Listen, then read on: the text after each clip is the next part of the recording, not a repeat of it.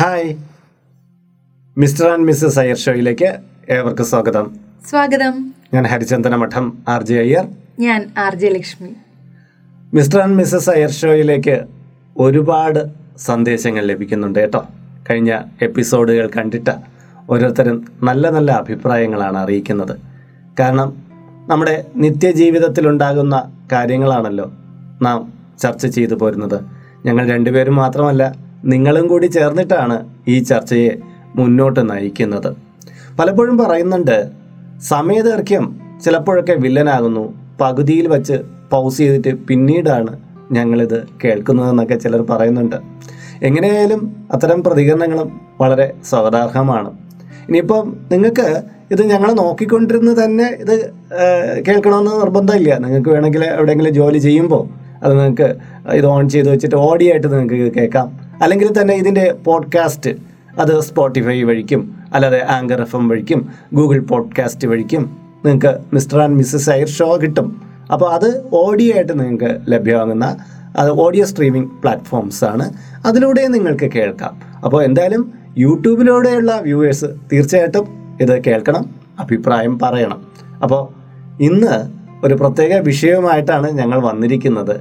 കാരണം ലക്ഷ്മി ഒരുപാട് മെസ്സേജുകൾ ഇങ്ങനെ ചികഞ്ഞ് മറിച്ച് അവൾക്ക് ഇഷ്ടമുള്ള ഒരു ഏതാണ് ഏരിയ എന്ന് എനിക്കറിയില്ല. ഏതോ ഒരു മെസ്സേജും ബുക്കി പിടിച്ചുകൊണ്ട് രാവിലെ എന്റെ പുറകെ നടക്കുകയാണ്. അപ്പോൾ ഇത് റെക്കോർഡ് ചെയ്യാനുള്ള എനിക്കാണെങ്കിൽ വന്നിരുന്ന സ്റ്റുഡിയോ വരാനുള്ള സമയവും കിട്ടിയില്ല. അപ്പോൾ നമുക്ക് ഇന്ന് ഇത് ചെയ്തേ പറ്റുള്ളൂ എന്ന് പറഞ്ഞ് ലക്ഷ്മിയുടെ നിർബന്ധം കൊണ്ട് ഞാൻ ഇപ്പോൾ വന്നിരുന്നു ഇച്ചിരി സമയക്കുറവുണ്ടായിരുന്നു. എന്നാലും വന്നിരുന്ന് ഞങ്ങൾ റെക്കോർഡ് ചെയ്യാൻ പോവുകയാണ്. എന്തായാലും നമുക്ക് വിഷയം ഏതാണെന്നൊന്ന് നോക്കാം. ലക്ഷ്മി പറയൂ. അപ്പോൾ ഇന്നത്തെ വിഷയം എന്ന് പറയുന്നത് സാധാരണ ഉള്ള വിഷയങ്ങളിൽ നിന്ന് കുറച്ച് ഡിഫറെന്റ് ആയിട്ട് എനിക്ക് തോന്നിയിട്ട് ഒരു ഇൻട്രസ്റ്റിംഗ് ആയിട്ടുള്ള സബ്ജക്റ്റാണ് ആണ്. അപ്പോൾ ഞാൻ അങ്ങനെ എടുത്തു വച്ചേക്കുകയാണ് അപ്പോൾ വായിക്കുക എന്താണ് ഞാൻ ഇന്നത്തെ വിഷയം എന്നുള്ളത് ആ മെയിൽ ഞാനിപ്പോൾ വായിക്കാൻ നിങ്ങൾക്ക് വേണ്ടിയിട്ട്. സാർ എന്റെ പേര് Anagha Dev.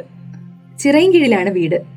Mister and Mrs Iyer ഷോയുടെ എല്ലാ എപ്പിസോഡും ഞാൻ കാണാറുണ്ട്. ആർ ജെ സാറിനെയും ലക്ഷ്മി ചേച്ചിയെയും എനിക്ക് വളരെ ഇഷ്ടമാണ്. താങ്ക് യു എന്റെ വിഷയം ചിലപ്പോൾ മറ്റു വിഷയങ്ങളെ തട്ടിച്ചു നോക്കുമ്പോൾ അത്ര വലുതായി തോന്നിക്കില്ല. ശരി. പക്ഷെ എന്നെ സംബന്ധിച്ചിടത്തോളം ഇത് വലുത് തന്നെയാണ്. ഒട്ടേറെ മാനസിക സമ്മർദ്ദത്തിലൂടെയാണ് ഈ നിമിഷങ്ങളിൽ ഞാൻ കടന്നു പോകുന്നത്. അച്ഛനും അമ്മയ്ക്കും ഞങ്ങൾ മൂന്ന് പെൺമക്കളാണ്. എല്ലാവരും രണ്ട് വയസ്സിന് വ്യത്യാസമുള്ളവർ. അച്ഛൻ അക്കൗണ്ട്സ് ഓഫീസിലായിരുന്നു. ഇപ്പോൾ പെൻഷനായി. മൂന്ന് മക്കളിലും ഏറ്റവും സുന്ദരി ഞാനാണെന്നാണ് എല്ലാവരും പറയുന്നത്. പാട്ടിലും ഡാൻസിലും ഒക്കെ എനിക്ക് ചെറുപ്പത്തിലെ നല്ല കമ്പമുണ്ടായിരുന്നു.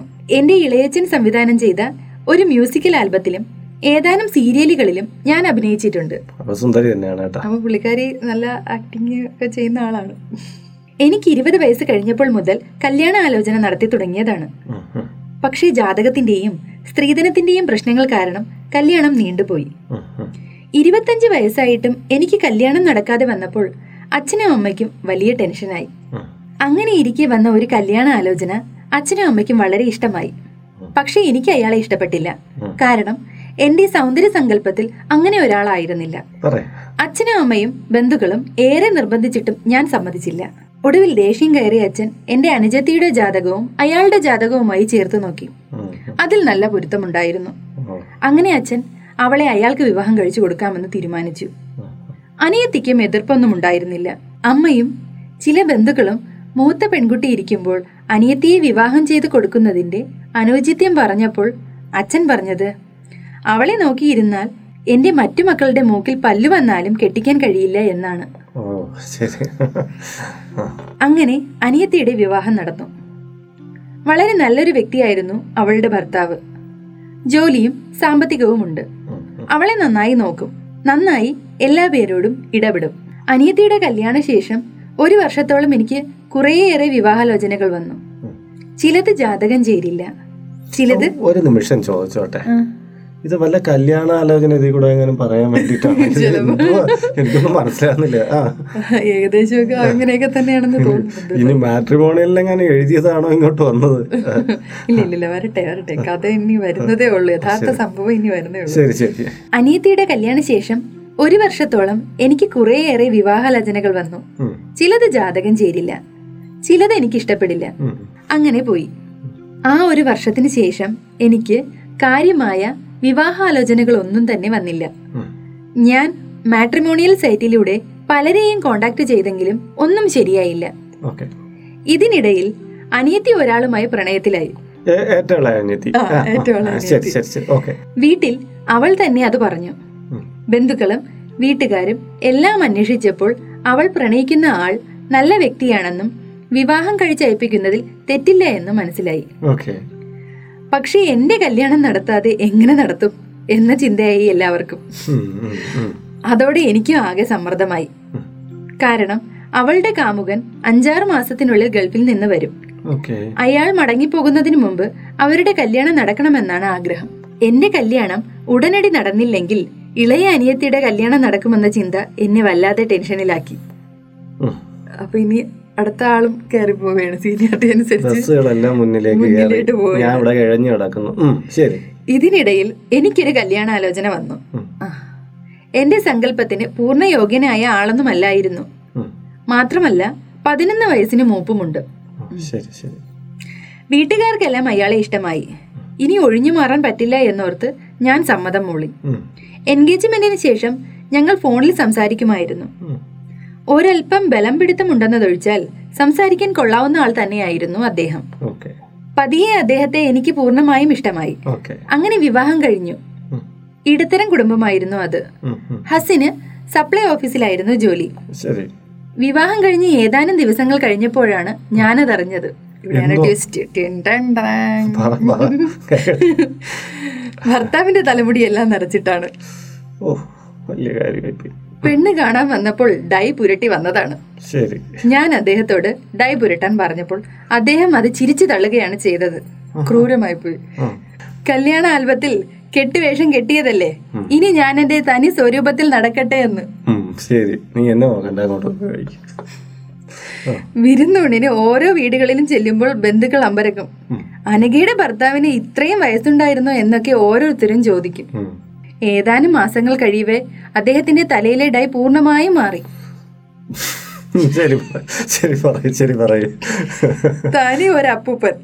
അദ്ദേഹം എന്നോട് ഇടപഴകുമ്പോഴെല്ലാം പ്രായമായ ഒരു അമ്മാവൻ അടുത്തുള്ളത് പോലെയാണ് എനിക്ക് തോന്നാറുള്ളത്. ശരി. ആ, കുട്ടിയുടെ അവസ്ഥ അല്ലേ ഞങ്ങളുടെ സ്കൂൾ ഗ്രൂപ്പിൽ എന്റെയും ഭർത്താവിന്റെയും ഫോട്ടോ കണ്ടിട്ട് ഒരു പയ്യൻ അപ്പൂപ്പനും കൊച്ചുമോളും എന്ന് കമന്റ് ചെയ്തു. ശരി. അന്ന് ഞാൻ ഒരുപാട് കരഞ്ഞു. ഭർത്താവിനോട് പൊട്ടിത്തെറിച്ചു. കഷ്ടപ്പെട്ട ആ കൊച്ചു എഴുതിയിരിക്കുമ്പോഴത്തേക്ക് ചേട്ടൻ ചിരിച്ചുകൊണ്ടിരിക്കുക എന്നെ പറ്റിച്ച് കല്യാണം കഴിച്ചതാണെന്നൊക്കെ ഞാൻ വിളിച്ചു പറഞ്ഞിട്ട് എന്റെ വീട്ടിലേക്ക് പോയി. ബന്ധുക്കളെല്ലാം എന്നെ സമാധാനിപ്പിച്ചു. ഏതാനും ആഴ്ചകൾ കഴിഞ്ഞ് എന്നെ ഭർത്താവ് വന്ന് കൂട്ടിക്കൊണ്ടുപോയി. ഞങ്ങളിപ്പോൾ മാനസികമായി വല്ലാതെ അകൽച്ചയിലാണ്. അദ്ദേഹം ഇപ്പോൾ ഇടയ്ക്കിടയ്ക്ക് തലമുടിയൊക്കെ കറുപ്പിച്ചു വരാറുണ്ട്. ശരി. ഏതോ വൃദ്ധൻ തലയിലൂടെ ഡയ്യം കോരി വെച്ച് നിൽക്കുന്നതായി എനിക്ക് തോന്നുന്നു. ശരി ശരി ശരി. എനിക്ക് ഒരു തരത്തിലും അക്സെപ്റ്റ് ചെയ്യാൻ വയ്യ. ഞങ്ങളിപ്പോൾ രണ്ട് മുറിയിലാണ് താമസം. വിവാഹം കഴിഞ്ഞിട്ട് എട്ട് മാസമേ ആയിട്ടുള്ളൂ. ഈ വിവാഹ ബന്ധത്തിന്റെ ആയുസ് എത്രയാണെന്ന് എനിക്കറിയില്ല. എന്നെ കുറ്റപ്പെടുത്താൻ എല്ലാവരുമുണ്ട്. പക്ഷെ എന്റെ മനസ്സ് കാണാൻ ആരും തയ്യാറാകുന്നില്ല. ഞാൻ എന്താണ് വേണ്ടത്? ഒരു നിർദ്ദേശം എനിക്ക് നൽകാമോ? ലക്ഷ്മി എങ്ങനെയുണ്ട് മെസ്സേജ് എവിടെയൊക്കെയോ ഒരു ജീവിത ഗന്ധിയായ കഥ പോലെ തോന്നി. ഇത് നീ എവിടെ കുത്തിയിരുന്ന് എഴുതി എവിടെ കൊണ്ടുപോയി പോസ്റ്റ് ചെയ്ത് കൊണ്ടുവന്ന മെസ്സേജാണ് എനിക്ക് ഉറപ്പുണ്ട്. സത്യമായിട്ട് ഞാൻ അങ്ങനെ കൊണ്ടുവന്നതൊന്നുമല്ല. കാര്യം എന്ന് പറഞ്ഞാൽ തലമുടി നരച്ചു എന്നൊക്കെ പറഞ്ഞാൽ ഞാൻ കാര്യം എന്ന് പറഞ്ഞാൽ ഞാനൊരു പത്ത് വയസ്സ് കഴിഞ്ഞപ്പോൾ എന്റെ മുടി അവിടെ ഇവിടെയൊക്കെ നരച്ചു തുടങ്ങി. പിന്നീട് പതിയെ പതിയൊക്കെ തലമുടിയൊക്കെ നരച്ചു തുടങ്ങി. ഈ കല്യാണ ആലോചന വന്നപ്പോൾ എന്റെ ഫോട്ടോ എടുത്ത് പുള്ളിക്കാരിക്ക് അയച്ചു കൊടുത്ത്. എന്നെ മീശയുടെ ഇവിടെ രണ്ട് ഭാഗത്ത് രണ്ട് മുടി ഞാൻ ആ, കറുപ്പിക്കാൻ വിട്ടുപോയി.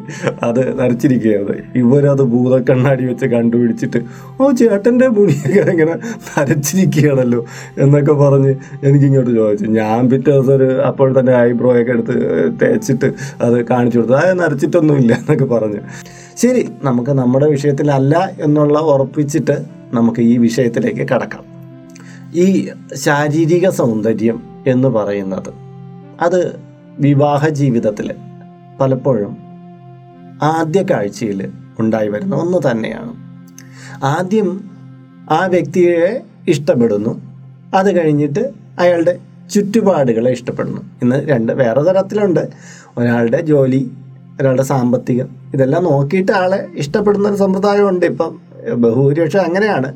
ചില സ്ഥലങ്ങളിൽ മാത്രം ആളുടെ ഫോട്ടോയൊക്കെ കണ്ട് ഇഷ്ടപ്പെട്ടതിന് ശേഷം മാത്രം മറ്റുള്ള കാര്യങ്ങൾ അന്വേഷിക്കുക എന്നുള്ളത്.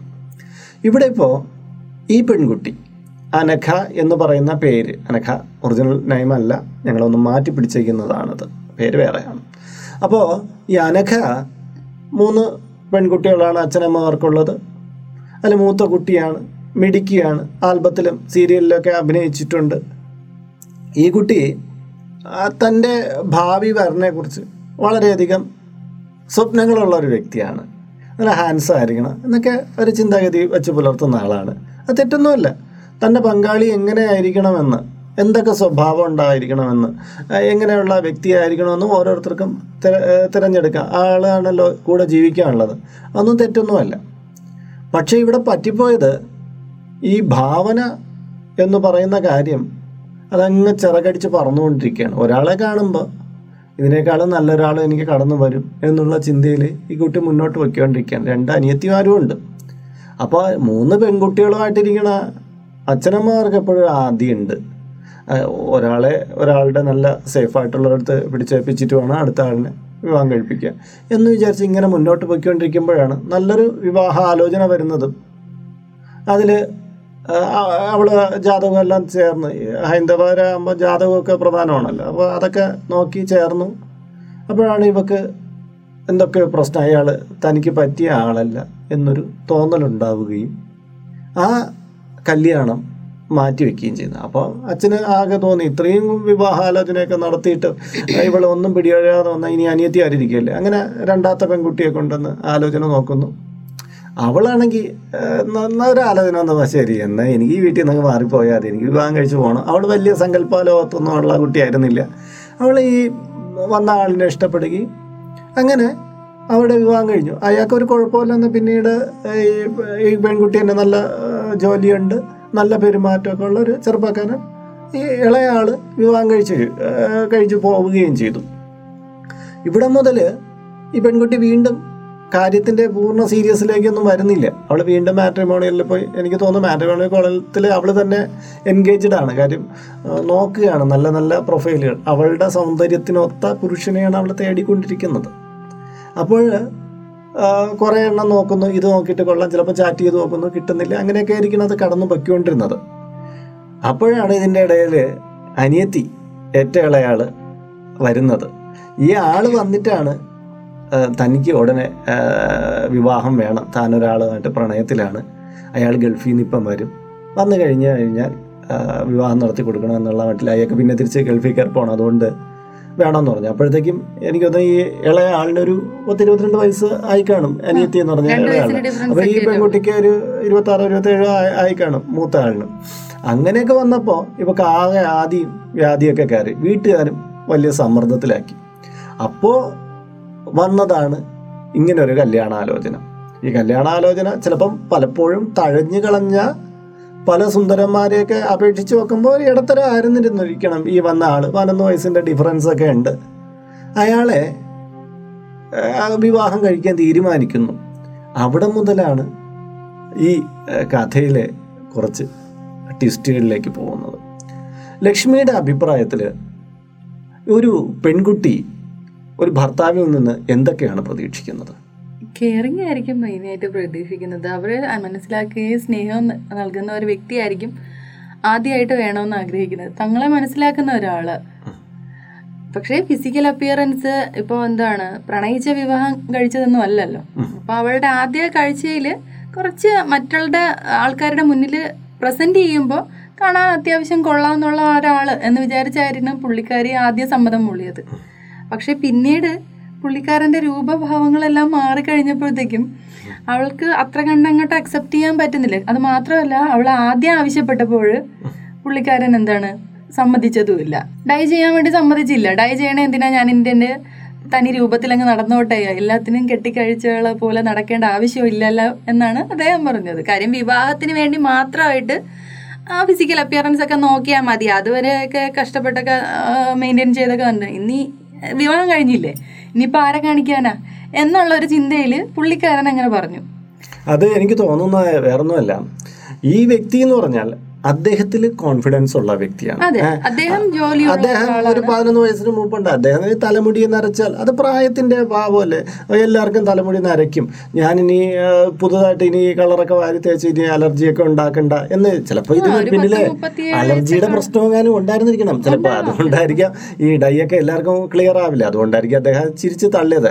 ഇപ്പൊ ഒരുപാട് പേര് ഈ സോൾട്ട് ആൻഡ് പെപ്പർ ലുക്കിൽ നടക്കാൻ ആഗ്രഹിക്കുന്നവരാണ്. പലരും എനിക്ക് തോന്നുന്നു ഫിലിം സ്റ്റാർസ് തന്നെ ഒരുപാട് പേര് തങ്ങളുടെ മുടി നരച്ചിരിക്കുന്നു തങ്ങൾ നരച്ചിട്ടാണ് എന്ന് കാണിക്കുന്നതിൽ യാതൊരു രീതിയിലുള്ള ഇതും കാണിക്കുന്നില്ല. എല്ലാവരും ഷോ ചെയ്യുന്നതിന് ഇൻട്രസ്റ്റ് ഉള്ളവരാണ്. അപ്പോൾ പുള്ളിക്കാരനും അങ്ങനെ ഒരു അത്തരത്തിൽ ഒരാളായിരുന്നിരിക്കണം എന്നാണ് എനിക്ക് തോന്നുന്നത്. പക്ഷേ ഈ പറഞ്ഞ നമ്മുടെ നായിക കുറച്ച് സൗന്ദര്യ ആരാധികയാണ് അപ്പോൾ സൗന്ദര്യ സങ്കല്പത്തിൽ അവൾ ഇച്ചിരി ഞാൻ ഇച്ചിരി സൗന്ദര്യം ഉള്ള ആളാണെന്നും കൂടെ ഒരു കോൺഫിഡൻസ് ഉള്ള വ്യക്തിയും കൂടെയാണ്. അപ്പോൾ അവൾക്ക് അതങ്ങോട്ട് അക്സെപ്റ്റ് ചെയ്യാൻ പറ്റുന്നില്ല. അതാണ് വിഷയം ഇവിടെ. അപ്പോൾ ഈ സൗന്ദര്യത്തെക്കുറിച്ച് പറഞ്ഞപ്പോൾ എനിക്കൊരു കഥ ഓർമ്മ വന്നതാണ്.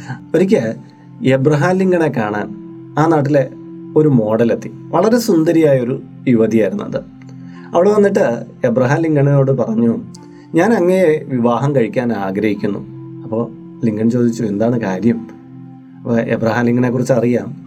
ആൾ അത്രത്തോളം സൗന്ദര്യമുള്ള ഒരാളൊന്നും അല്ല. പിന്നെ മാത്രമല്ല നിറമൊക്കെ ഇച്ചിരി കുറവുള്ള ഒരു വ്യക്തിയാണ് ആ നാടിനെ സംബന്ധിച്ചെടുത്ത് നോക്കുമ്പോൾ. അപ്പോൾ അവൾ പറഞ്ഞത് എങ്ങനെയാണ് ഞാൻ അതീവ സുന്ദരിയാണ്. എന്നെ എല്ലാവർക്കും ഇഷ്ടമാണ്. അപ്പോൾ ഞാൻ അങ്ങേ വിവാഹം കഴിക്കാൻ ആഗ്രഹിക്കുന്നത് നമ്മൾ തമ്മിൽ ചേർന്നാൽ നമുക്കുണ്ടാകുന്ന കുഞ്ഞ് താങ്കളെ പോലെ കഴിവും ഉള്ള ഒരു വ്യക്തിയായിരിക്കും. മാത്രമല്ല എന്റെ സൗന്ദര്യവും ആ കുട്ടിക്ക് കിട്ടും. അപ്പോൾ ആ ലോകത്തിൽ ഏറ്റവും നന്നായിട്ട് അറിയപ്പെടുന്ന ഒരാളായി ആ, കുട്ടി മാറും എന്ന് പറഞ്ഞു. അപ്പോൾ എബ്രഹാം ലിങ്കൺ ചോദിച്ചു ഇതിനൊരു മറുവശമുണ്ട്. ഭവതിയുടെ ബുദ്ധിയും കഴിവും എന്റെ സൗന്ദര്യവുമാണ് ആ കുട്ടിക്ക് കിട്ടുന്നതെങ്കിൽ ആ കുട്ടിയുടെ ഭാവി എങ്ങനെയാവും? എന്ന് തിരിച്ചു ചോദിച്ചു. അതായത് നമ്മുടെ ഒരു സങ്കല്പമുണ്ട്. നമ്മൾ സങ്കല്പിക്കുന്നത് എങ്ങനെയാണ്? സിനിമാ നടനെ പോലെയുള്ള ഒരു വധുവിനെ വേണമെന്ന് ചിലപ്പം ചെറുപ്പക്കാരൻ ആഗ്രഹിച്ചേക്കാം.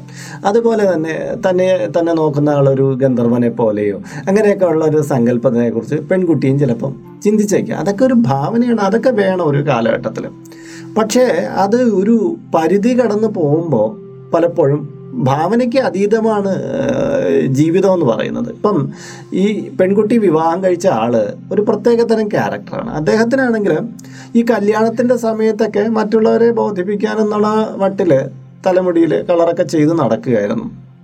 പലപ്പോഴും ചിലപ്പോൾ ആ വീട്ടുകാരി എന്നെ നിർബന്ധിച്ച് കാണും പലപ്പോഴും ഇദ്ദേഹം ഈ തലമുടിയൊന്നും ഡൈ ചെയ്യാതെയൊക്കെ പോയിട്ട് പല പെണ്ണ് കാണൽ ചടങ്ങുകളിലും ഇദ്ദേഹത്തിനെ ചിലപ്പം മാറ്റി നിർത്തപ്പെടുക അങ്ങനെയൊക്കെ ചിലപ്പോൾ ഹിസ്റ്ററി ഉണ്ടായിരിക്കാം. അങ്ങനെ അദ്ദേഹത്തെ നിർബന്ധിച്ച് അദ്ദേഹം തലമുടിയിലെ കളറൊക്കെ പുരട്ടി അദ്ദേഹം വന്നു നിന്നു. ഈ പെൺകുട്ടിക്ക് ഇഷ്ടപ്പെട്ടോ? ഒരുവിധം ഇഷ്ടപ്പെട്ടു വിവാഹം കഴിഞ്ഞു. അത് കഴിഞ്ഞപ്പോൾ അദ്ദേഹം അദ്ദേഹത്തിന്റെ തനി സ്വരൂപം കാണിക്കുകയാണ്. അദ്ദേഹത്തിന് ഡൈ ചെയ്യാനൊന്നും വല്ല താല്പര്യമില്ല. വേറെ ഇവിടെ യാതൊരു ദുർശീലവും പറഞ്ഞിട്ടില്ല. ഇദ്ദേഹത്തിന്റെ സൗന്ദര്യ സങ്കല്പം ഈ പെൺകുട്ടിയോളം വളരുന്നില്ല എന്നുള്ളതാണ് പ്രധാന കാരണം. ഇദ്ദേഹം ഒരു പക്ഷേ ഒരല്പം മുടി കറുപ്പിച്ചിരുന്നു എങ്കിൽ ആ സമയത്ത് കറുപ്പിച്ച് നടന്നിരുന്നു എങ്കിൽ മാറാം എന്നുള്ള ഒരു വിഷയമായിരുന്നു ഇത്. പക്ഷേ ഇപ്പൊ പുള്ളിക്കാരൻ മുടി കറുപ്പിക്കുന്നുണ്ട്. എങ്കിലും പുള്ളിക്കാരിക്ക് അത് അക്സെപ്റ്റ് ചെയ്യാൻ പറ്റുന്നില്ല എന്നാണ് പറയുന്നത്. അവിടെയാണ് ഇതിന്റെ വിഷയത്തിന്റെ പ്രശ്നം കിടക്കുന്നത്. അത് കാരണമുണ്ട്. കാര്യം ഇദ്ദേഹത്തിന്റെ ഇദ്ദേഹത്തിനെ അവൾ സങ്കല്പിച്ച കുറച്ച് വേടുകൾ ഒരു അപ്പൂപ്പൻ വന്ന് നിൽക്കുന്നത് പോലെ അതായത് ആ ഒരു വേടിയിൽ നിന്ന് തന്നെ നമുക്ക് മനസ്സിലാക്കാവുന്ന ഒരു കാര്യമുണ്ട്.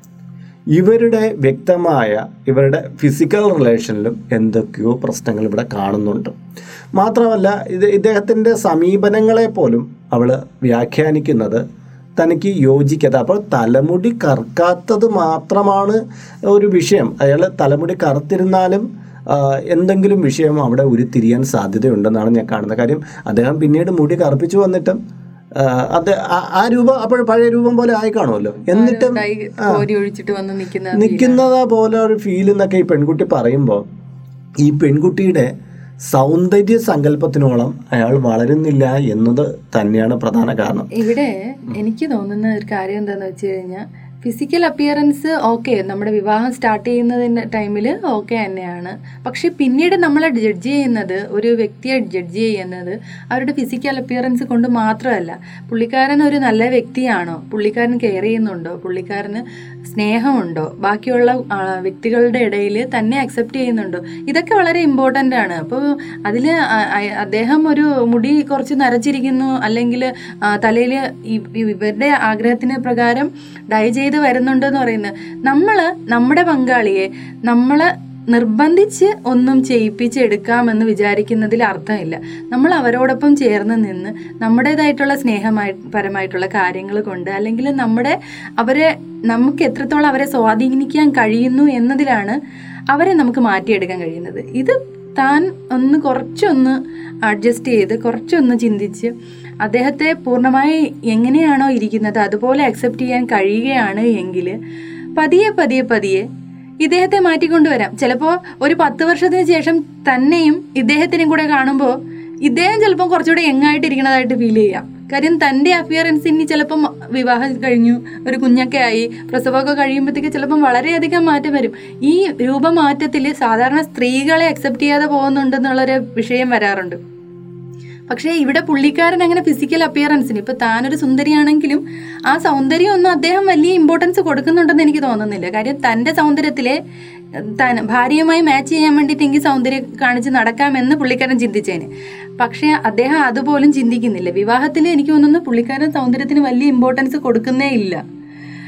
അപ്പോൾ ഇദ്ദേഹം ഇപ്പൊ മാറാൻ തയ്യാറായിട്ടിരിക്കുന്ന ഒരു വ്യക്തിയാണ്. ഇവിടെ വേറൊന്ന് കാണാനുള്ളത്. ഇവിടെ ഈ പെൺകുട്ടിയുടെ മാറുന്ന കാഴ്ചപ്പാടിൽ ആദ്യം അനിയത്തിക്ക് വന്ന വിവാഹാലോചന. ആ ചെറുപ്പക്കാരന് വലിയ കുഴപ്പമൊന്നും ഇല്ലെന്ന് ഈ പെൺകുട്ടി തന്നെ പറഞ്ഞു വെക്കുന്നുണ്ട്. അവൾ വിവാഹം കഴിച്ചു. ആ ഭർത്താവുമായിട്ട് അവൾ സന്തോഷത്തോടെ കഴിയുകയാണ്. അപ്പോൾ ഇവളുടെ മനോഭാവന ഈ യഥാർത്ഥത്തിൽ ഈ അനഘ എന്ന് പറയുന്ന പെൺകുട്ടിയുടെ ഭാവന കൂടി കൂടിപ്പോകുന്നുണ്ട് എന്ന് തന്നെ എനിക്ക് മനസ്സിലാക്കാം. കാര്യം എന്ന് പറഞ്ഞാൽ ഇതിനൊരു ഇതിനും ഒരു കഥയുണ്ട്. അതായത് നമ്മളൊരു കാര്യത്തിന് വേണ്ടി ഭാവനയെ കൂട്ടിക്കൊണ്ടു പോയാൽ അത് ഭാവന എന്ന് വെച്ചാൽ സിനിമാടിയല്ല നമ്മുടെ ഉള്ളിലുള്ള ഭാവനകൾ അതിന് അനുസരിച്ച് സത്യം വളരില്ല. കാര്യം എന്ന് പറഞ്ഞാൽ ഒരു വലിയ പ്രശസ്തയായ ഒരു എഴുത്തുകാരി ഉണ്ടായിരുന്നു. ഇതൊരു ഭാവനാ ലോകത്തുള്ള കഥ തന്നെയാണ്. വലിയ എഴുത്തുകാരിയാണ്. അവർ അവരുടെ വാക്കുകൾ കൊണ്ട് അവർ വർണപ്രപഞ്ചം ഒരുക്കും. കാര്യം അത്രത്തോളം അവർ എഴുതി കഴിഞ്ഞ ഒരു വലിയ മായാലോകം അവിടെ സൃഷ്ടിക്കപ്പെടും. അങ്ങനെ ഈ സാഹിത്യകാരി മരിച്ച് യമലോകത്തെത്തും. അപ്പോൾ ആ യമലോകത്ത് സ്വർഗമെന്നും നരകമെന്നും രണ്ട് കവാടങ്ങളുണ്ട്.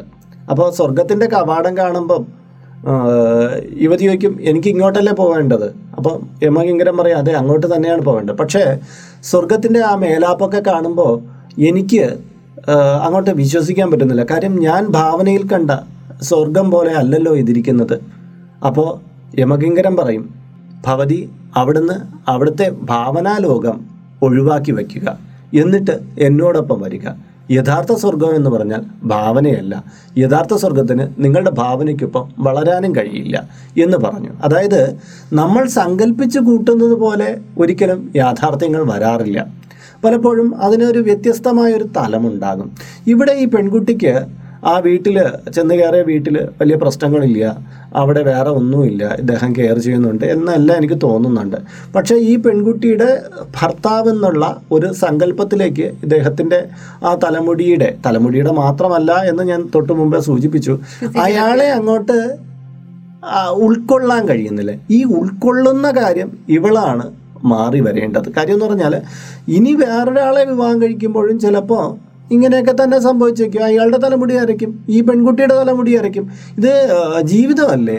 ചിലപ്പോൾ അങ്ങോട്ട് പോകുമ്പോൾ ഒന്നും മുഖടച്ച് വീട് കഴിഞ്ഞാൽ പല്ല് പൊട്ടി ചെറി പൊട്ടി മൂക്ക് പരന്നു പോകുന്ന ഒരു വ്യക്തികളാണ് നാം ഓരോരുത്തരും. ഇവളുടെ സങ്കല്പം ഇവളുടെ സൗന്ദര്യം എന്നൊക്കെ പറഞ്ഞാൽ നിമിഷങ്ങൾ കൊണ്ട് തന്നെ അപ്രത്യക്ഷമായി പോവും. അങ്ങനെയുള്ള സൗന്ദര്യത്തിന് ബാഹ്യ സൗന്ദര്യത്തിന് പ്രാധാന്യം കൊടുത്തിട്ട് പിന്നെ എന്റെ ഭർത്താവിന്റെ തലമുടി അരച്ചുപോയി അല്ലെങ്കിൽ ഉയരം കുറവാണ് എന്ന് പറഞ്ഞ് കോംപ്ലക്സുമായിട്ട് നടന്നു കഴിഞ്ഞാൽ ചിലപ്പം ആകർഷിക്കാൻ ചുറ്റുപാടും വേറെ ചെറുപ്പക്കാരൊക്കെ ഉണ്ടാവും. വേറെ ഏതെങ്കിലും തരത്തിലൊക്കെ നമ്മുടെ ചിന്താഗതികളൊക്കെ മാറിപ്പോവും. പക്ഷെ ജീവിതം കൈവിട്ടു പോകുമെന്നുള്ള യാതൊരു സംശയവും ഇല്ല അതും ഇവിടെ ഒരു പ്രശ്നമാണെന്ന് പറയുന്നത്. കാര്യം വിവാഹം കഴിഞ്ഞു കഴിഞ്ഞു ഇനി തന്റെ കാര്യങ്ങളെല്ലാം സെറ്റിലായി എന്നുള്ള രീതിയിൽ ചിന്തിച്ചിരുന്നപ്പോഴത്തേക്കാണ് ബാക്കിയുള്ളവരെല്ലാവരും ഇവരെക്കുറിച്ച് ഈ പറ എന്താ ഭർത്താവ് ഇത്രത്തോളം വയസ്സനാണോ അപ്പൂപ്പനും കൊച്ചുമോളും പോലെ ഇരിക്കുന്നു. ഇങ്ങനെ പറയാൻ വേണ്ടിയിട്ട് ഒത്തിരി ആൾക്കാരുണ്ടാവും. ഈ പറയുന്നവരുടെ എല്ലാം വാക്കുകൾ കേൾക്കാൻ നിൽക്കുകയാണെങ്കിൽ ഇവരുടെ ജീവിതമായിരിക്കും നശിച്ചു പോകുന്നത്. കാര്യം കണ്ടു കഴിയുമ്പോഴത്തേക്ക് അയ്യോ ആ കുട്ടിയുടെ ഭർത്താവ് ഇച്ചിരി യോജനാണ് അല്ലെങ്കിൽ പെൺകുട്ടി ആണിനെ കാണുമ്പോഴത്തേക്ക് അറിയും അയ്യോ ഇത്രയും പ്രായം തോന്നിക്കുന്ന ഒരു പെൺകൊച്ചിനെയാണല്ലോ കല്യാണം കഴിച്ചത്? പലപ്പോഴും നമ്മൾ കേൾക്കാറുണ്ട്. വന്ന് കയറിയ പെൺകുട്ടിയുടെ ഒരു ചട്ടുകാലിയാണ്. അവളെ സൗണ്ട് ശരിയല്ല അവൾ അവളെ അഹങ്കാരിയാണ്. ഇങ്ങനെയൊക്കെ പറഞ്ഞ് ഇവരെ. ഡെസ്പാക്കാൻ വേണ്ടി ഒരുപാട് പേരുണ്ട്. അപ്പോഴും ഇവിടെ ഒന്ന് ചെയ്യേണ്ട ഒരു കാര്യം ഉണ്ടായിരുന്നു. ഈ ഹസ്ബൻഡിന് വേണമെങ്കിൽ ഇച്ചിരി തലമുടിയിൽ ഒത്തിരി കളറൊക്കെ പുരട്ടി വന്ന് ആ പെൺകുട്ടിക്കൊപ്പം മാച്ച് ചെയ്യുന്ന തരത്തിൽ നിന്നെന്ന് പറഞ്ഞ അദ്ദേഹത്തിന്റെ ആകാശം ഒന്നും ഇടിഞ്ഞു വീഴില്ല ഒരു രണ്ടു മൂന്ന് വർഷമൊക്കെ അങ്ങനെ ഒരു രണ്ടുപേരും തമ്മിലുള്ള ഒരു പാലം ഇല്ലേ ജീവിതത്തിൽ എന്ന് പറയുന്നത് അപ്പൊ അദ്ദേഹം ചെറിയൊരു വിട്ട് അങ്ങനെയുള്ള വിട്ടുവീഴ്ച മനോഭാവം പിന്നീട് അദ്ദേഹത്തിന് ആരൊക്കെ പറഞ്ഞ് തിരുത്തി അദ്ദേഹം അങ്ങനെയൊക്കെ ചെയ്യാൻ തുടങ്ങിയപ്പോഴത്തേക്കും ഈ പെൺകുട്ടി അക്സെപ്റ്റ് ചെയ്യാതെ വീട് വിട്ടൊക്കെ അങ്ങ് പോകുന്ന ഒരു തലത്തിലേക്ക് വന്നു. അപ്പോൾ അവിടെ എന്തൊക്കെയും ബഹളമൊക്കെ ഈ പെൺകുട്ടി കാട്ടിക്കൂട്ടിയിട്ടുണ്ടെന്ന് എനിക്ക് തോന്നുന്നത് ഒരു ബാഹ്യമായ ലോകത്താണ് നിൽക്കുന്നത്. ജീവിതത്തിന്റെ ഈ ഇരുപത്തിയാറ് വയസ്സ് ഇരുപത്തേഴ് വയസ്സ് എന്നൊക്കെ പറയുമ്പോൾ ഒരു പതിനാറ് വയസ്സുകാരിയോ പതിനേഴ് വയസ്സുകാരിയോ കാണുന്ന പോലെ ഈ ഭർത്ത സങ്കല്പമൊക്കെ വെച്ചുകൊണ്ടിരുന്നിട്ട് കാര്യമില്ല എന്നാണ് എനിക്ക് തോന്നുന്നത്. ഞാനൊരു കാര്യം പറഞ്ഞോട്ടെ പറയുന്നത് ഇത് കാണുമ്പോഴത്തേക്കാണ് മറ്റേ കുഞ്ഞിക്കൂന സിനിമയിൽ നമ്മുടെ പക്രു ചേട്ടൻ വന്നിട്ട് പെൺവേഷം കെട്ടിയിട്ട് പെണ്ണ് കാണാൻ വന്നിരിക്കുമ്പോഴത്തേക്ക് അയ്യേ ഈ കുഞ്ഞു ഈ കൂനനെയാണോ എനിക്ക് കല്യാണം കഴിച്ചു ചോദിക്കുന്നത് തന്റെ രൂപത്തിലുള്ള കുറവുകളെ പോലും നോക്കാറുണ്ട്. മറ്റൊരാളിൽ കുറ്റം കണ്ടുപിടിക്കാൻ വേണ്ടിയിട്ട് നോക്കുകയാണ് ചെയ്യുന്നത്. തനിക്ക് ആക്ച്വലി ഏജായി ഇരുപത്തിയാറ് ഇരുപത്തിയേഴ് വയസ്സായി. അതുകൊണ്ട് പെട്ടെന്നുള്ള ഇടപെടിയിൽ നിന്ന് ഒരു കല്യാണം നോക്കിയത് അല്ല. ഇത്രയും നാളുകൊണ്ട് നോക്കി എല്ലാം ഒത്തിണങ്ങി ഒരു ഒരാളെ കിട്ടുക എന്ന് പറയുന്നത് വളരെ ബുദ്ധിമുട്ടുള്ള കാര്യമാണെന്നും തനിക്ക് ശേഷം ഇനിയും ഒരു അനിയത്തി ഉണ്ടെന്നും ഉള്ള എല്ലാ കാര്യങ്ങളും കൊണ്ടാണല്ലോ ഈ പെൺകുട്ടി ഇപ്പോൾ ഇതിൽ സമ്മതിച്ചത്. അപ്പോൾ അതെല്ലാം ഉള്ള വാസ്തവങ്ങളെല്ലാം നിലനിൽക്കെ ഒരു സൗന്ദര്യത്തിന്റെ വിഷയം പറഞ്ഞ് അതും കണ്ടപ്പോൾ ഒരു കുഴപ്പമൊന്നുമില്ലായിരുന്നു. ഇപ്പോഴാണ് അതൊരു വിഷയമായി. കാര്യം എന്താ? ബാക്കിയുള്ളവർ കളിയാക്കുന്നു. ബാക്കിയുള്ളവരുടെ വാക്കുകളിലാണ് താൻ ഇനിയുള്ള ജീവിതം ജീവിച്ചു തീർക്കാൻ തീരുമാനിച്ചിരിക്കുന്നത് എങ്കിൽ ഇവിടെ തന്നെ ലൈഫ് സ്റ്റോപ്പായി പോയുള്ളൂ കാര്യം മറ്റുള്ളവർ പലതും പറയാൻ ആൾക്കാർ കാണും. ഓരോന്നിനെ കുറിച്ചും പറയാൻ വേണ്ടിയിട്ട് എന്ത് ചെയ്തു കഴിഞ്ഞാലും കളിയാക്കാൻ വേണ്ടിയിട്ടും അല്ലെങ്കിൽ ആ രൂപത്തിനെ കുറിച്ചായാലും അല്ലെങ്കിൽ സ്വഭാവത്തിനെ കുറിച്ചായാലും പലതിനെ കുറിച്ചും കളിയാക്കാൻ ഒരുപാട് പേരുണ്ടാവും. ബാഹ്യ സൗന്ദര്യത്തിന്റെ കെട്ടുപാടുകളിൽ നാം ഓരോരുത്തരും ദാമ്പത്യ ജീവിതത്തെ തളയ്ക്കാൻ നിന്ന് കഴിഞ്ഞാൽ എനിക്ക് തോന്നണം നമ്മുടെ കേരളത്തിലെന്നല്ല നമ്മുടെ നാട്ടിൽ എവിടെ നടക്കുന്ന കാര്യത്തിലായാലും എല്ലാം ഒത്തിണങ്ങിയ ഭാര്യ ഭർത്തബന്ധം സൗന്ദര്യവും അല്ലെങ്കിൽ ധനശേഷിയും കുടുംബ മഹിമയും എല്ലാം കൂടെ ഒത്തുചേർന്ന ഒരു വ്യക്തിബന്ധങ്ങളൊന്നും കിട്ടാനില്ല അപ്പോൾ നമുക്കുള്ളൊരു അമ്പതോ അറുപതോ ശതമാനം ക്വാളിറ്റീസിനെ നമ്മുടെ പങ്കാളിയിൽ നമ്മൾ തേടുക. അത് നമ്മൾ ആഗ്രഹിക്കേണ്ട അത്രേ ഉള്ളൂ. അപ്പോൾ ആ ക്വാളിറ്റീസിനെ തേടുക. ഇദ്ദേഹം ഇതിന് പകരം നല്ല സൗന്ദര്യമൊക്കെ ഉണ്ട്. ഭയങ്കരമാണ് അയാൾ പെണ്ണു പിടിച്ചും മദ്യപിച്ചും വഴി കിടക്കുന്ന ഒരുത്തനായിരുന്നെങ്കിൽ എന്ത് കാര്യം? ഈ പെൺകുട്ടി എന്നെ പറയും അയ്യോ ഇതൊന്നും വേണ്ട. ഇത്തിരി എന്നെ സ്നേഹിക്കുന്ന ഒരാളെ മതി. എന്ന് പറയുമായിരുന്നു. ഇത്രയേ ഉള്ളൂ. ഈ പെൺകുട്ടി ശരിക്കും പറഞ്ഞ ഒരു വിഡ്ഢി ലോകത്താണ് നിൽക്കുന്നതെന്ന് എനിക്ക് പറയുന്നുള്ളൂ ആ ഭർത്താവ് അഡ്ജസ്റ്റ് ചെയ്യുന്നതിന്റെ ഒരു ലക്ഷണമാണ് അദ്ദേഹം പിന്നെ അത് അയാളെ തിരിച്ചു കൊണ്ടുവരാം. നമുക്ക് ഇച്ചിരി ബ്യൂട്ടി പാർലറൊക്കെ കൊണ്ടുപോകാം ചേട്ടാ ഇങ്ങനെയൊക്കെ നടന്നാൽ എന്താണ്? നമുക്ക് വാ നമുക്കൊന്ന് ബ്യൂട്ടി പാർലർ പറഞ്ഞ് സമാനിപ്പിച്ച് ആദ്യം അയാൾ മടിച്ചിരിക്കും. പിടിച്ചോണ്ടൊക്കെ പോകണം പെൺകുട്ടികളുടെ ഒരു കഴിവല്ലേ അത്?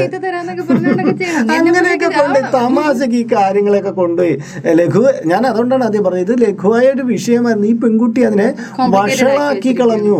എന്നിട്ട് അവളുടെ മനസ്സിൽ തന്നെ ഒരു തരം എന്താ പറയണ്ടേ? ഇയാളോട്ട് വെറുപ്പും വിദ്വേഷമൊക്കെ ക്രിയേറ്റ് ചെയ്ത് എന്തൊക്കെ രീതിയിൽ ഇതിനെ ഈ ഒരു കുഞ്ഞു വിഷയത്തെ കൊണ്ടുപോയി എന്ന് കണ്ടോ? പക്ഷെ തമിഴ്നാട്ടിലൊക്കെ സിനിമയിൽ തന്നെ പറയുന്നത് കറുപ്പ് താൻ എനിക്ക് പിടിച്ച കളർ കറുപ്പല്ല ഇത് വെളുപ്പാണ് പ്രശ്നം. നീ കറുപ്പിനെ അയാളെ കളറിനെ കുറിച്ച് പറഞ്ഞിട്ടില്ല മുടിയുടെ കാര്യം മാത്രമല്ലേ പറഞ്ഞിട്ടുള്ളൂ. അങ്ങനെ എന്ന് പറഞ്ഞപ്പോ സുന്ദരന്മാർക്ക് മാത്രമേ സിനിമ കല്യാണം കഴിക്കാൻ പറ്റുള്ളൂ എങ്കിൽ ധനുഷ് പറഞ്ഞതുപോലെ "ആ, എങ്കിൽ പിന്നെ ഈ നാട്ടിൽ ആണുങ്ങൾക്ക് ഒന്നും പെണ്ണിനെ കിട്ടില്ല എന്ന് പറയുന്നത് പോലെ. നല്ല സുന്ദരന്മാർക്കും സുന്ദരികൾക്കും മാത്രമേ വിവാഹം കഴിക്കാൻ പറ്റുമെങ്കിൽ ഭർത്താവ് പങ്കാളി സൗന്ദര്യവാദിയായിരിക്കണം സൗന്ദര്യവാനായിരിക്കുന്ന അവരവർക്ക് ഇഷ്ടമുള്ള കാര്യം തന്നെ. അല്ലാന്നല്ല ഞാൻ പറഞ്ഞത്.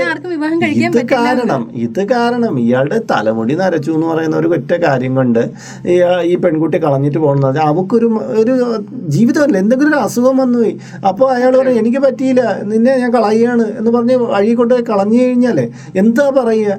ഈ പങ്കാളി എന്ന് പറഞ്ഞാൽ അങ്ങോട്ടും ഇങ്ങോട്ടും പങ്കുകൊള്ളുന്ന ഒരു രീതിയാണ്. അപ്പോൾ ഈ ഒരു വിഷയത്തിന്റെ പുറത്ത്. അപ്പോൾ എന്നാൽ ഈ നമുക്ക് പറയാനില്ല ഈ വിദേശത്തുള്ള എല്ലാ സായിപ്പന്മാരെ മതാന്മാരും ഉപേക്ഷിച്ചിരിക്കണം കാര്യം എന്ന് പറഞ്ഞാൽ എല്ലാം തലമുടിയൊക്കെ നരച്ചിട്ടിരിക്കുന്നത് ഇരിക്കുന്നത്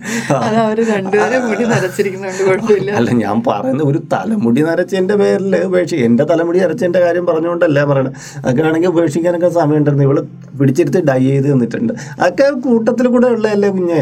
ഇതൊക്കെ നമുക്ക് മാറ്റിയെടുക്കാൻ പറ്റും. ഒന്ന് റീതിങ്ക് ചെയ്യട്ടോ ഇതിനെക്കുറിച്ച് ഞാൻ ഇപ്പൊ ഈ അതെ. കുഞ്ഞു കാര്യമാണ് ഇത് കേട്ടുകൊണ്ടിരിക്കുന്നവർക്ക് തന്നെ നമുക്ക് എന്തൊക്കെ പറയും ഇതിന്റെ കീഴെ കമന്റുകളൊക്കെ എന്തൊക്കെ തരത്തിൽ വരുമെന്ന് അറിയാമോ ഞങ്ങൾ ഇതിനെ വ്യാഖ്യാനിച്ച് വ്യാഖ്യാനിച്ച് ഇങ്ങനെ കൊണ്ടുപോകാന്നല്ല ഇതിനപ്പുറം ഒന്നും പറയാനല്ല. ഫിസിക്കൽ അപ്പിയറൻസ് പ്രധാനം തന്നെയാണ്. പക്ഷെ അതിന്റെ പേരിൽ ഇങ്ങനെ ഒരു എടുത്തുകാട്ട മനോഭാവമൊക്കെ വച്ച് പുലർത്തുന്നത് വളരെ തെറ്റാണ്. കേട്ടോ? അപ്പോൾ നമുക്ക് എനിക്ക് പറയാനുള്ള മനസ്സിനെ ഒന്ന് അഡ്ജസ്റ്റ് ചെയ്തിട്ട് നല്ലൊരു ഭർത്താവാണെന്നാണ് എനിക്ക് തോന്നുന്നത്. അദ്ദേഹത്തിന്റെ കൂടെ ഒപ്പം വന്ന് ഒന്ന് ജീവിക്കുക. ഒരു മേക്ക് ഓവറിസ്റ്റിനെ കണ്ടാൽ ഒരു ബ്യൂട്ടീഷ്യനെ കണ്ടാൽ മാറാവുന്ന വിഷയമേ കുട്ടിക്ക് ഉള്ളൂ എന്നാണ് എനിക്ക് തോന്നുന്നത്.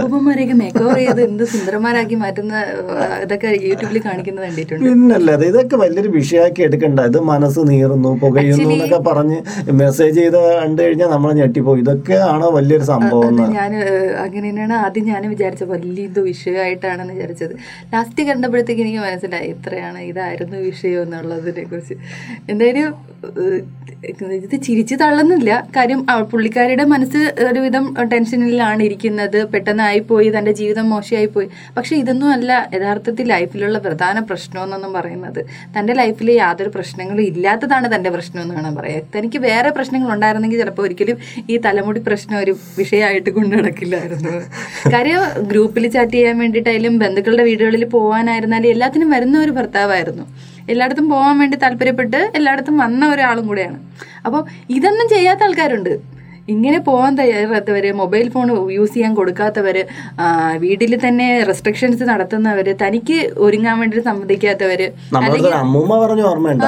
തലമുടി നരച്ചുപോയ ഒരു വിഷയം ഓർമ്മയുണ്ട്? ഞാൻ പറഞ്ഞുതരാം. ഒരിക്കൽ ഒരു അമ്മുമ്മ നമ്മുടെ അടുത്ത് പറഞ്ഞിട്ട് റിലേറ്റീവാണ് അമ്മമ്മയുടെ പതിമൂന്ന് വയസ്സ് മുതിർന്ന ആളാണ് വിവാഹം കഴിച്ച. അപ്പോ ഈ ഒരിക്കൽ ഇവർ ഒരു റൂട്ടിൽ എവിടെ ബസ് കാത്ത് നിൽക്കുന്ന സമയത്ത് ഒരാൾ വന്നിട്ട് ഈ അമ്മയുടെ അടുത്ത് സമയം ചോദിച്ചു. അപ്പോൾ അമ്മ സമയം പറഞ്ഞു. അപ്പോൾ ചോദിച്ചു കൂടെ നിൽക്കണ ആരാ? ആ, അച്ഛനാണോന്ന് ചോദിച്ചു. ഈ തലമുടിയൊക്കെ നരച്ചാണ് അദ്ദേഹം നിൽക്കണ അപ്പോഴാണെങ്കിൽ ഭർത്താവാണത് തലമുടി നരച്ചിരിക്കുന്ന വ്യക്തി. അദ്ദേഹം ഇത് കേട്ടിട്ട് അദ്ദേഹത്തിന്റെ മനസ്സാകെ അങ്ങ് ഉരുവി. വീട്ടിൽ വന്നിട്ട് ആ അമ്മയ്ക്ക് ഇപ്പോൾ പത്ത് എഴുപത് വയസ്സ്. ആ അമ്മയെ കൊണ്ട് ഒരിടത്തും പോയിട്ടില്ല. ആ വീട്ടിൽ അങ്ങനെ തളഞ്ഞതുപോലെ ആ അമ്മ കഴിഞ്ഞു ഇത്ര കൂടി വർഷം അതായത് ഒരു നല്ല കഴിവുകളൊക്കെ ഉള്ള നർത്തകിയായിരുന്ന ഒരു അമ്മയാണ് പക്ഷേ ജീവിതം അതോടുകൂടി സ്റ്റോപ്പായി. പിന്നെ ഒരു മകൻ അങ്ങോട്ടുണ്ട് ആ മകനെ നോക്കി വളർത്തി എത്രയോ വർഷങ്ങൾ അല്ലേ പത്തമ്പത് വർഷത്തോളം ഉള്ള ദാമ്പത്യ ജീവിതത്തിൽ ആ അമ്മ ആ വീട് വിട്ട് പുറത്തു പോയിട്ടില്ല. ഇതങ്ങനെയൊന്നുമില്ല അങ്ങനെയൊന്നും ഒരു പ്രശ്നം ഈ പുരുഷനെ കൊണ്ട് ഉണ്ടായിട്ടില്ല. ഇദ്ദേഹം വീണ്ടും ഇങ്ങനെ വീണ്ടും ഇങ്ങനെ ഡൈ ഒക്കെ ചെയ്ത് നിങ്ങളുടെ മുന്നേ വന്നിരിക്കണം ഇങ്ങനെയുള്ള പുരുഷന്മാരൊക്കെ ഉണ്ട്. ഇതൊക്കെ അവരെ ഇൻസൾട്ട് ചെയ്തായിട്ട് തോന്നിയിട്ട് ഭയങ്കരമായ പ്രശ്നങ്ങൾ ഉണ്ടാക്കുന്ന പറഞ്ഞിട്ട് കൂടി ഇല്ലായിരുന്നു. അവർക്കൊരു ബുദ്ധിമുട്ടില്ലായിരുന്നു. പക്ഷെ ആരോ ഒരാളെ ചോദിച്ചതുകൊണ്ട് ഇനി പുറത്തു കൊണ്ടുപോയി കഴിഞ്ഞാൽ ഇതുപോലെ ചോദിക്കില്ലേ എന്നുള്ള ഒരു ഇതുകൊണ്ട് ആ അമ്മയുടെ ലൈഫ് അങ്ങനെ തന്നെ ആയി മാറി. നൃത്ത നൃത്തം ഒന്നും ചെയ്യാനോ ഒന്നും സാധിക്കാണ്ട് ആ ജീവിതം അങ്ങനെ അങ്ങ് പോയി. പക്ഷേ അമ്മയ്ക്ക് പരാതികളും പരിഭവങ്ങളൊന്നും ഇല്ല ഇപ്പൊ തമാശ പോലെ അമ്മ പറയെങ്കിലും നമുക്ക് ആ ഉള്ളു നീറുന്നത് നമുക്ക് മനസ്സിലാവും. പക്ഷെ ഇവിടെ ഒന്നുമില്ല. ഇവിടെ അങ്ങനത്തെ ഒരു വിഷയവും ഇല്ല. ഈ ഭർത്താവ് ഇതെല്ലാം ചിരിച്ചു തള്ളുന്ന ഒരു വ്യക്തിയാണ്. നല്ലൊരു മനുഷ്യനായിട്ടാണ് എനിക്ക് തോന്നുന്നത്. അദ്ദേഹത്തിന് എന്താ ഡൈ ചെയ്യുന്നതിന് എന്തെങ്കിലും വിരോധം കാണുമായിരിക്കും. അതൊക്കെ ഒന്ന് ചോദിച്ച് മനസ്സിൽ അഞ്ചാറ് ദിവസം വേണമെങ്കിൽ നമുക്ക് അത് കഴിഞ്ഞിട്ട് ഓക്കെ ആക്കി എടുക്കാം കുട്ടിക്ക് അതിന് താല്പര്യമാണെങ്കിൽ അങ്ങനെയൊക്കെ ആക്കി എടുക്കാം. എന്തായാലും ഈ വിഷയത്തെ ഞങ്ങൾ ഇനി കൂടുതൽ നീട്ടിക്കൊണ്ടുപോകുന്നില്ല. ഇവിടെ വെച്ച് തന്നെ അതിനെ പറഞ്ഞ് വൈൻഡപ്പ് ചെയ്യുകയാണ്. അപ്പോൾ ഇത് കേട്ടുകൊണ്ടിരിക്കുന്നവർക്കും ഇതൊരു ചെറിയ സംഭവമാണെങ്കിൽ കൂടിയും ഇത് ഒരു ലൈഫിനെ എത്രത്തോളം ബാധിക്കുന്നു എന്നുണ്ടോ. പരസ്പര ധാരണയോടുകൂടി തന്നെ ഓരോരുത്തർ വിവാഹം കഴിക്കണം. ഒരു അപ്പിയറൻസിനെ കുറിച്ചോ തങ്ങളുടെ സങ്കല്പത്തെക്കുറിച്ചോ പലപ്പോഴും ഉള്ള ഭാവനയുടെ ലോകത്ത് ആ ഭാവനയുടെ ലോകത്ത് അതും വെച്ചുകൊണ്ട് നമ്മൾ വിവാഹത്തിലേക്കൊക്കെ പ്രവേശിച്ചു കഴിഞ്ഞാൽ ഭയങ്കരമായ വിഷയം വരും. ജീവിതത്തെ ജീവിതമായിട്ട് തന്നെ വ്യാഖ്യാനിച്ചെടുക്കുക. അപ്പോൾ ഈ വിഷയത്തിന്മേൽ നിങ്ങളുടെ അഭിപ്രായം തീർച്ചയായിട്ടും രേഖപ്പെടുത്തണം. നിത്യജീവിതത്തിലുണ്ടാകുന്ന ചെറുതും വലുതുമായ വിഷയങ്ങളെ ഞങ്ങളിവിടെ പ്രതിപാദിക്കും. ചിലത് നിങ്ങൾക്ക് കാണുമ്പോൾ അല്ലെങ്കിൽ കേൾക്കുമ്പോൾ ഇത് വലിയൊരു വിഷയമായിരുന്നില്ല എന്ന് തോന്നും. പക്ഷേ ഒരു വ്യക്തി ജീവിതത്തിൽ അതൊരു നീറുന്ന അനുഭവമാണെങ്കിൽ ഞങ്ങൾ തീർച്ചയായും അതിവിടെ പ്രതിപാദിക്കുക തന്നെ ചെയ്യും. നിങ്ങളുടെ ഓരോരുത്തരുടെയും വിലമതിക്കുന്ന അഭിപ്രായങ്ങൾ കൂടി ഇതിന് കീഴെ രേഖപ്പെടുത്തുക. മറ്റൊരു വ്ലോഗിൽ വീണ്ടും കണ്ടുമുട്ടും വരെ നിങ്ങളുടെ സ്വന്തം ഹരിചന്ദന മഠം R J Iyer. R J Lakshmi. നമസ്കാരം. നമസ്കാരം.